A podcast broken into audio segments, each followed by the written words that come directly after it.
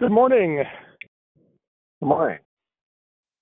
Hey, yeah, I've been trying to wrap my head around this for a while, so I wanted to record it even if we are not able to use it publicly. Okay. Uh, yeah, I feel like I said something that I've been trying to say for a while and think clearly about, and it looked like it may have resonated with you or at least provoked some thoughts. So if you had some right. time, I was just wanted to explore what you heard and what you felt. Yeah, I'm just doing some stuff around the office that doesn't require uh, full attention. So that's, yeah, if you don't mind me doing stuff in the background. Maybe you're walking sure. the dog. Yeah. Yep, as usual. A right. bit of a late yeah. start this morning, but uh-huh. I need to make it out the door. Yeah, so it's without even looking at the text, I think I recalled my uh, um, focus on keeping my Well, you, you had talked. You had asked whether a uh, particular uh, draft caused me to feel more connected, I think, to uh, Jackie, and I uh, took that as. Uh, I mean, I, I didn't really think carefully about what you wrote. Mm-hmm. Triggered the um, the experience this past year of disconnecting myself from trying to keep others around me happy and keeping my eyes fixed on Jesus and trying to please Him regardless of how others respond. Um, but then in your follow-up, you talked about uh, emotional attachment, I think was the phrase. And mm-hmm. the Uh, the thing to pursue, does this attach me emotionally more to them uh, as the a practical expression of loving our neighbor as we love ourselves, that uh, is in that uh, pair, rather, uh, the greatest commandment and the others like it. So um, that's uh, uh, that's what I'm thinking you're referring to, and uh, yeah. should we carry forward from there? Okay. Yeah. So, did you feel anything as you processed those words? Uh, not really at a feeling level. Um, I've got some deadlines this morning, and I'm, uh, I haven't given. I mean, I did. I was out walking and praying and listening to other stuff, including that verse that I uh, sent you, that uh, whoever, um, let's see, uh, I think it was, we pursue our life in this world, we'll lose it, uh, something along those lines. And uh, the... the What if we lose our life, we will find it, right? Right, that's the second part. I didn't quote yeah. that, but that is part of that. Um, and the the... intricacies of um, uh, loving Jesus more than our family, yet loving our family mm-hmm. fully, and how those two, without the family, becoming more important um, uh, than Jesus. And that's the dynamic I'm kind of working through, but I, I've kind of, I mean, I, I observed that I need to think about this further and then parked it. So that's as far as I got this morning. And I don't, uh, I don't, I'm not experiencing feelings that I'm conscious of in relation mm-hmm. to this, uh, except maybe a, a feeling of a failure to uh, to do well in this area. But yeah, right. Uh, so uh, you know, the uh, I guess the goal then is to have you feel a sense of joy uh, at your ability to recognize where you are failing, because that is what opens the door for grace and healing and restoration. Yeah, uh, connected to that joy reference, I've been listening through John sixteen to twenty this past week and uh, uh, each morning. And one of the things he would say. Four says, chapters? Five chapters, sixteen to twenty. Ah. Um, so that uh, he, he starts off early in that with, uh, prior to this, you've not asked anything in my name.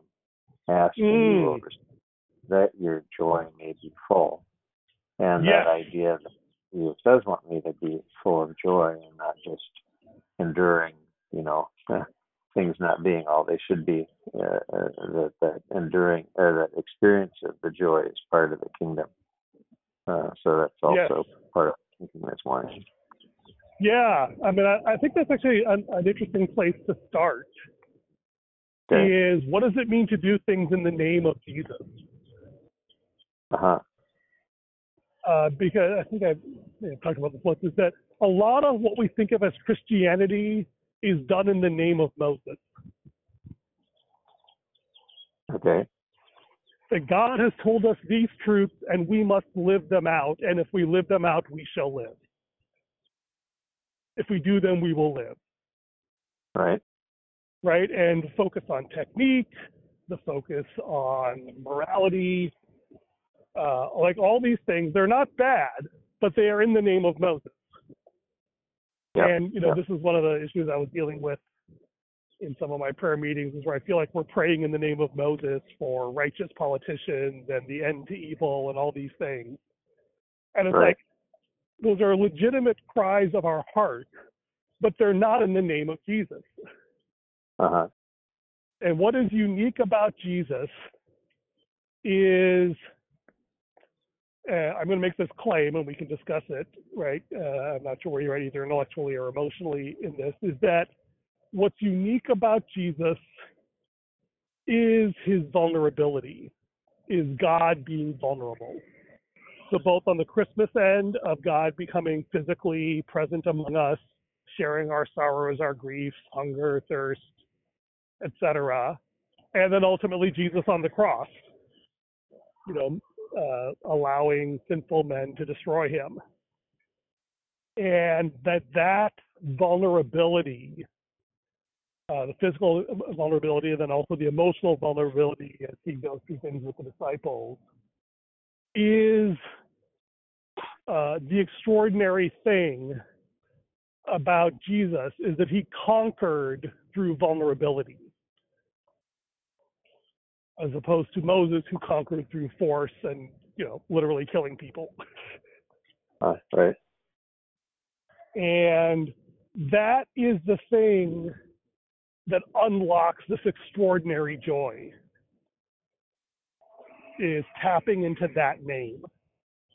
So that's kind of the thesis I wanted to try to wrestle with you, to see if I can get your left brain to at least acknowledge it or reach some mutual understanding around it, so that we can figure out the right way to engage the right brain, if that makes sense. Yeah, okay. Um, so, uh, that you're contrasting, well, most of what we experience as Christianity is uh, another friend called it sin management, uh, mm-hmm. uh, trying to do the right thing in accordance with what you refer to as the law of Moses. Um, or worse, trying I, to get other people to do the right thing. Well, but even even if we're focusing on ourselves, the right mm. thing, according to what we understand Jesus wants from the scripture, um, which is can become another form of law, even though not rooted in mm. what Moses said, but it may parallel that, where I think you're contrasting the emotional attachment, and then you use the term vulnerability, um, that Jesus uh, gave, even though he knew what was in the heart of man and didn't trust himself to them, he still allowed himself or, or embraced fully Uh, emotional attachment to broken, fallen creatures who denied him three times and all the rest. Um, am I tracking somewhat with you? Yeah. Yeah, I think that's definitely um, moving in that direction of, okay. you know, and that the, and, and, and, and that, you know, and, and when I hear that, right, I feel this like extraordinary joy, both at uh, the the thought and at the um, the hope that we are drawing closer to this together. Uh, so it, are you, you're saying that my articulating that triggers joy? Yes. Is that what you were? Uh, right. Okay. And both the articulation and the fact that it's you are components of that joy. Right. Okay. You know, it's a fragile joy because I'm not sure if we're actually connecting or understanding, but even the possibility that we're getting close fills me with joy. Yeah. Yeah. Good. And increases my emotional connection to you, I suppose. Yeah. Yeah. It's fascinating is that, I mean, you mentioned how you were feeling a little bit of guilt or failure at, at, at discovering that you're uh, failing in this area. Did I hear you correctly? Yeah. Yeah. I yeah. Think, and, uh, there's an, a detachment in me that uh, is, you know, Uh, what it is. um, uh, I guess it's a form of self-preservation. Mm. Like that. Yeah. Oh, that's profound, I think. And that really ties into that verse you were saying about, like, you know, you have to lose your, uh, you know, if you try to save your life, if you try to preserve yourself, right, it's at the cost of losing relationship. And you end uh-huh. up losing yourself because you can't know who you are apart from relationship. But yeah. if you give up that self-preservation in the right way, right, right. For, for Christ, in, in the name of Christ, for his sake, you know, not uh-huh. for the sake of making other people happy, which is, I think, was where you got stuck in the past. Right. right? If you lose your life for other people's sake, you're just lost. But if you yeah. lose yourself for Christ's sake, then you gain everything. Uh-huh. Right. Yeah, and this picture, uh, I, I, I think I, I, I had this insight a few years ago, and practicing it is much harder, but the insight was still valuable, which is that uh-huh. when I discovered that I sin, or that a problem I'm facing is a matter of sin, and specifically my sin, um, there's sometimes a grieving process involved, but the end result is that I get excited. Because if uh-huh. it's a matter of technique or resources, Uh, or capacity, then it is on me. And I have right. to figure this out, and I have to make this work. Um, but if it is a matter of sin, then it's like, okay, it's no longer difficult. It's simply impossible. And then I just right. have to, uh, now it's God's problem. It's like, okay, God, this is a sin problem. This is not a intellectual problem. This is not a technical problem. This is a sin problem. It's like, okay, how do I release God's power in this area so that he can set me free of this? And I get excited because it means I, I both need to and get to discover a deeper connection to Jesus than I've previously known.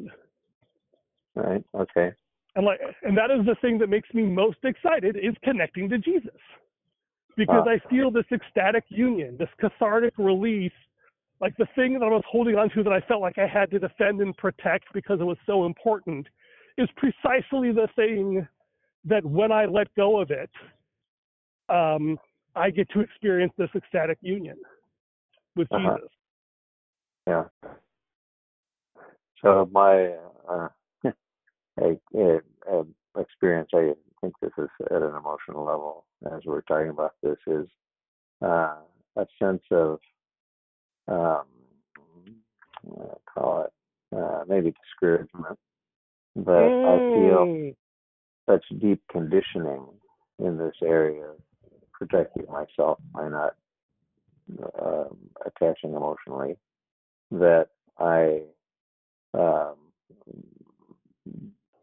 uh, maybe maybe the step before the what you described, um, I I.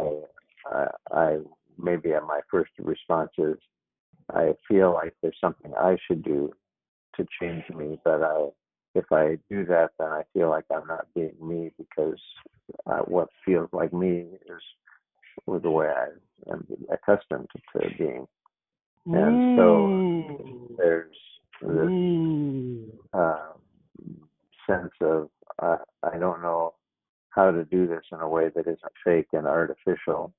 And it comes across as just making things worse. Because I've tried, yeah. you know, to be and it isn't, you know, it's perceived as something other than uh, what I want it to be perceived as, probably because it's being perceived as what it is.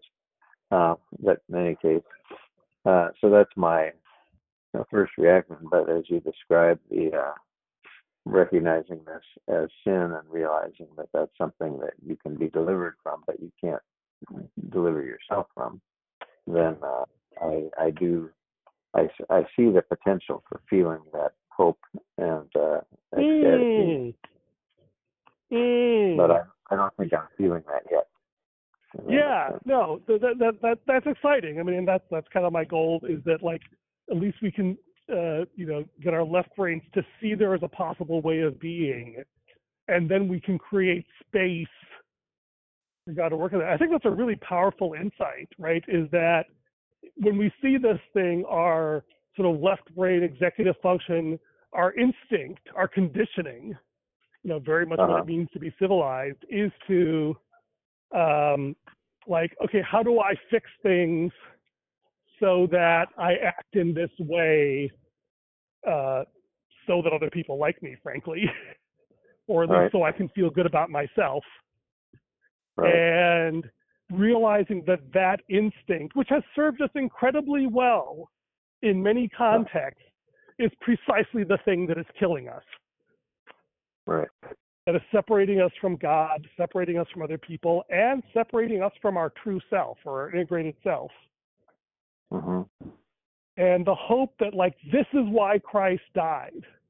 This is why Christ yeah. had to die, mm-hmm. is that he had to engage at a visceral level with humanity, such a deep transformational level that mere words and mere laws could never touch.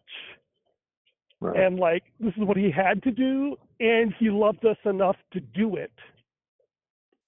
And, you know, the the thing that, uh, you know, that, that triggered joy in me was when you talked about this deep conditioning. Mm-hmm. Uh, one, because I think that's a great way of framing it. This is not so much human nature as it is the human condition. Right. And we are deeply conditioned into it by culture and society and our families and the world, the flesh and the devil. Right. But the deeper the conditioning, the deeper the redemption. And it's precisely because this is too deep and you like you have no point of leverage to, to dig underneath it, because that point of leverage is yourself, and the self that is that very that self. I guess they call it the false self in Eastern traditions. Uh, that false self is sort of the shovel you're using to dig with, and you can't dig beneath the shovel.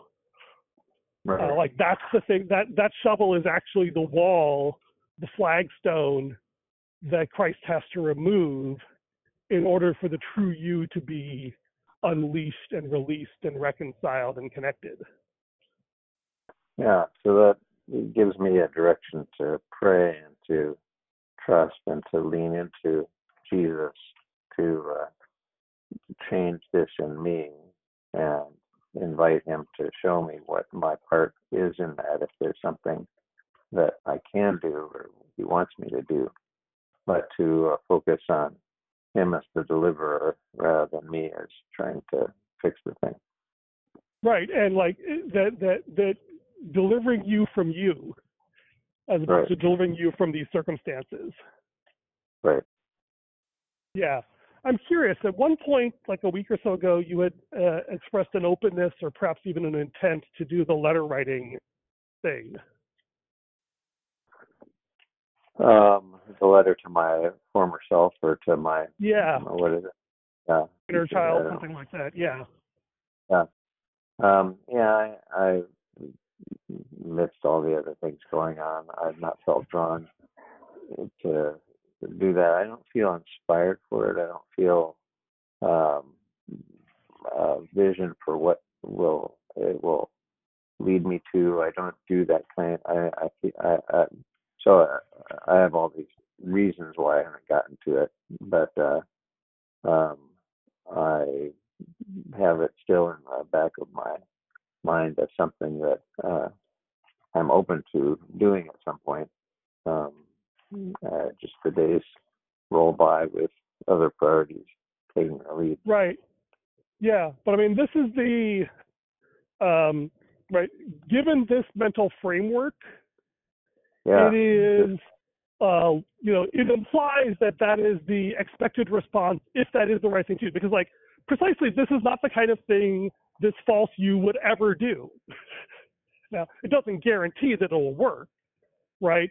But it definitely strongly, you know, I, I definitely would say this is the this is the kind of thing that does work, as opposed to the many many things that do not work. Right. Yeah. Okay. Well, you know, um, yeah. That does that elevate it to the place of something I can do to deliver myself, or is there something? Uh, no, I mean it, it is the the whole point is that like there is like the way that I understand Jesus saves us is. Uh-huh. Oops, you're breaking up. The, the way one I thing this was the last I heard. Sorry, yeah. Uh, so up. The way that Jesus saves us is by delivering us from ourself, from our false self. All right. Right, the self that we have to lose.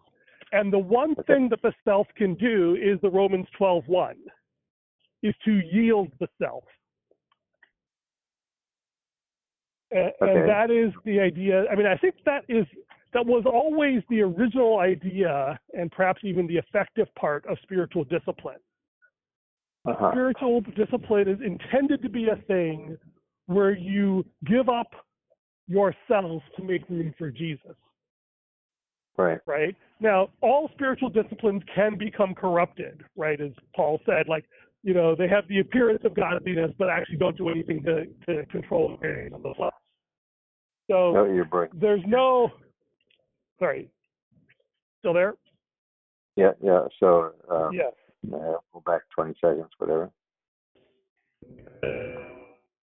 Oops, now you're breaking up again. Can you hear me now? Yeah, there's some interference. I heard, I heard, I heard, can I hear you now? That was the last thing I heard. Yeah, how about now?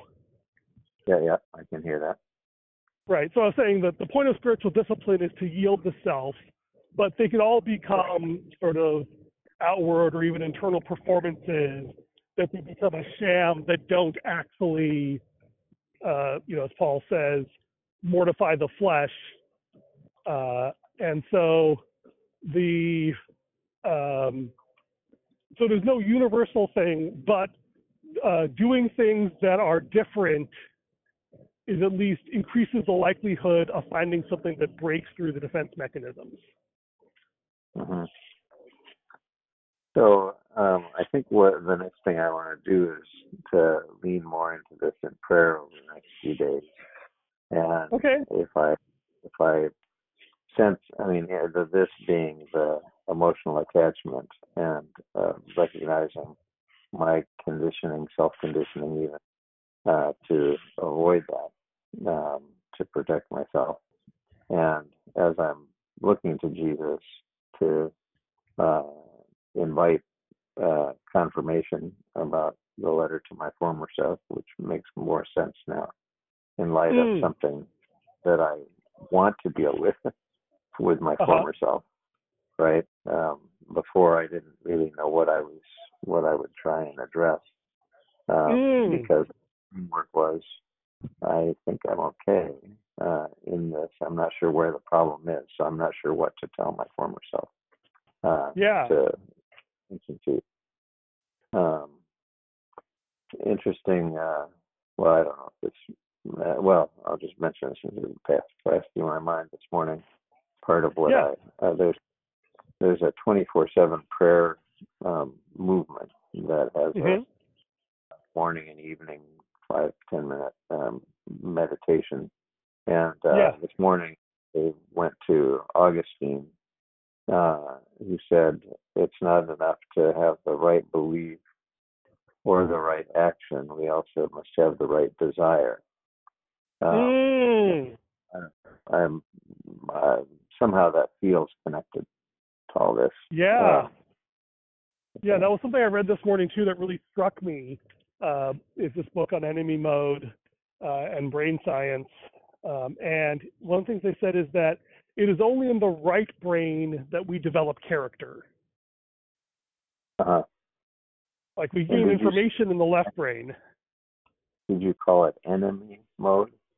Enemy mode. The book is called Escaping Enemy Mode, how our brain's relational circuits shut down at different layers, and that uh-huh. keeps us from forming healthy, healthy attachments to people. So if you're in a crisis, you know, it's easier to shut down your relational circuits to focus on the urgent problem.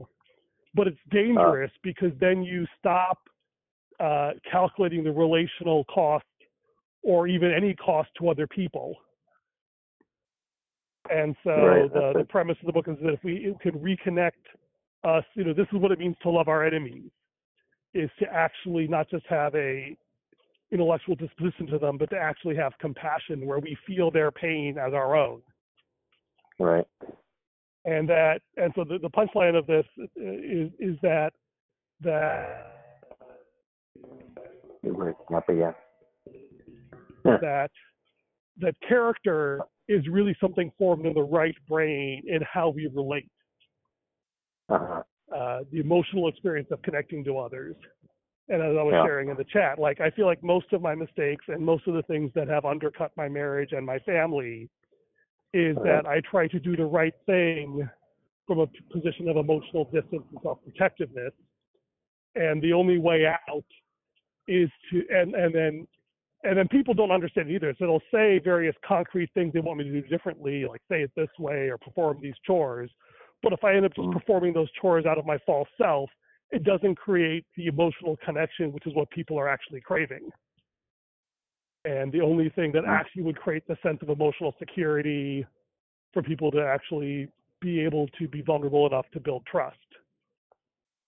It strikes me that this uh, pattern or behavior of acting, even according to what we think is right, without considering the emotional impact or cost, is also characterized by Richard Swenson in his material on margin as the... Mm.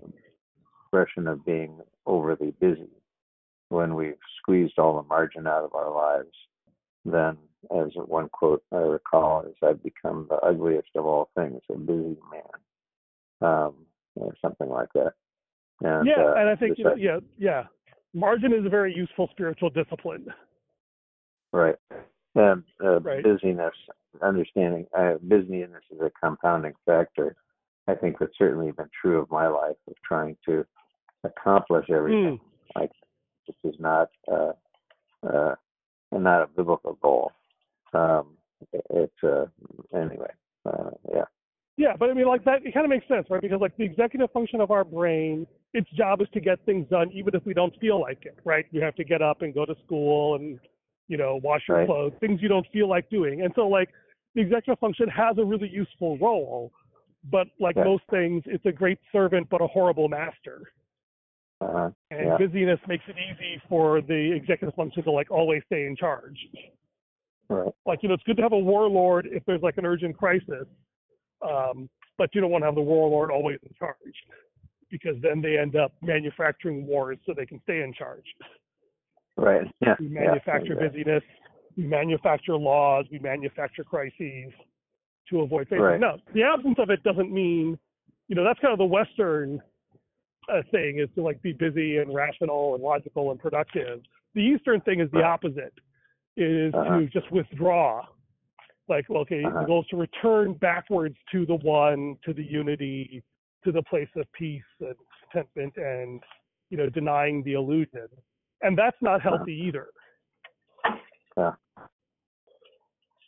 This is somewhat off topic, but it just came up this morning on a prayer group for um, India that uh, mm. um, one of the people who has a thriving work going there noted that uh, the people who are leading the thing are running themselves into the ground because they uh, there's a cultural dynamic of the bishop or the leader who tries, takes you know responsibility for everything, and there is yeah. Uh, an effective discipleship.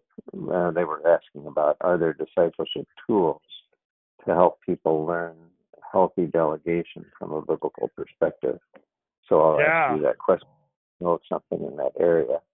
Uh, you have some background with Indian culture, so you appreciate more than I do what the context might be. Yeah, and the thing is, is and, and the, the crazy thing that I'm discovering in my own job with uh, is that, like, there's like practical techniques of delegation, mm-hmm. but like the real issue is relationship and trust.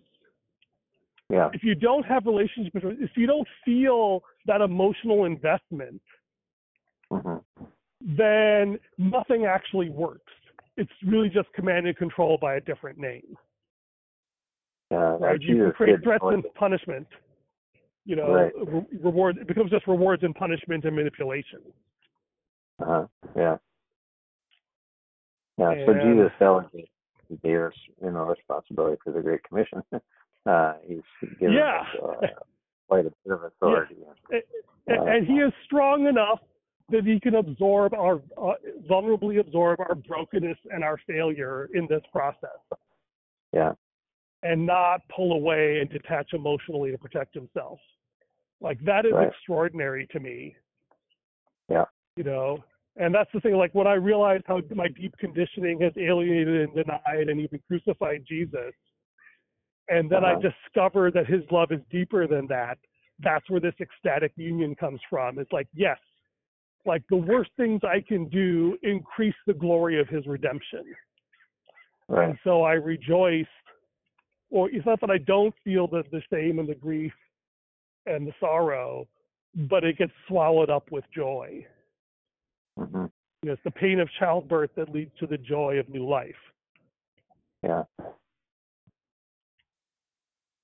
All right, near the end, shall we pray? Yeah, that'd be great. God, I just thank you that you love us so much and so deeply, and that you are working a great redemption far beyond anything we could ask or imagine. And in fact, you've deliberately avoided giving us lesser victories that would obscure Uh, the greatness of your name and your redemption. And I thank you we're in a season where all the old names are falling away, and that only the name of Jesus can save us, and that the name of Jesus can save us, and that you will be glorified. You will restore our hearts, our marriages, our families, uh, our nation, and our world, if we make sense, if we yield ourselves to you. If we give up our false selves, we can receive our true names that only you know. I just thank you for Robbie and his partnership, his willingness to listen and wrestle with these issues, and his hunger, his deep, deep hunger for you underneath all these layers. And I pray that you would just help bring that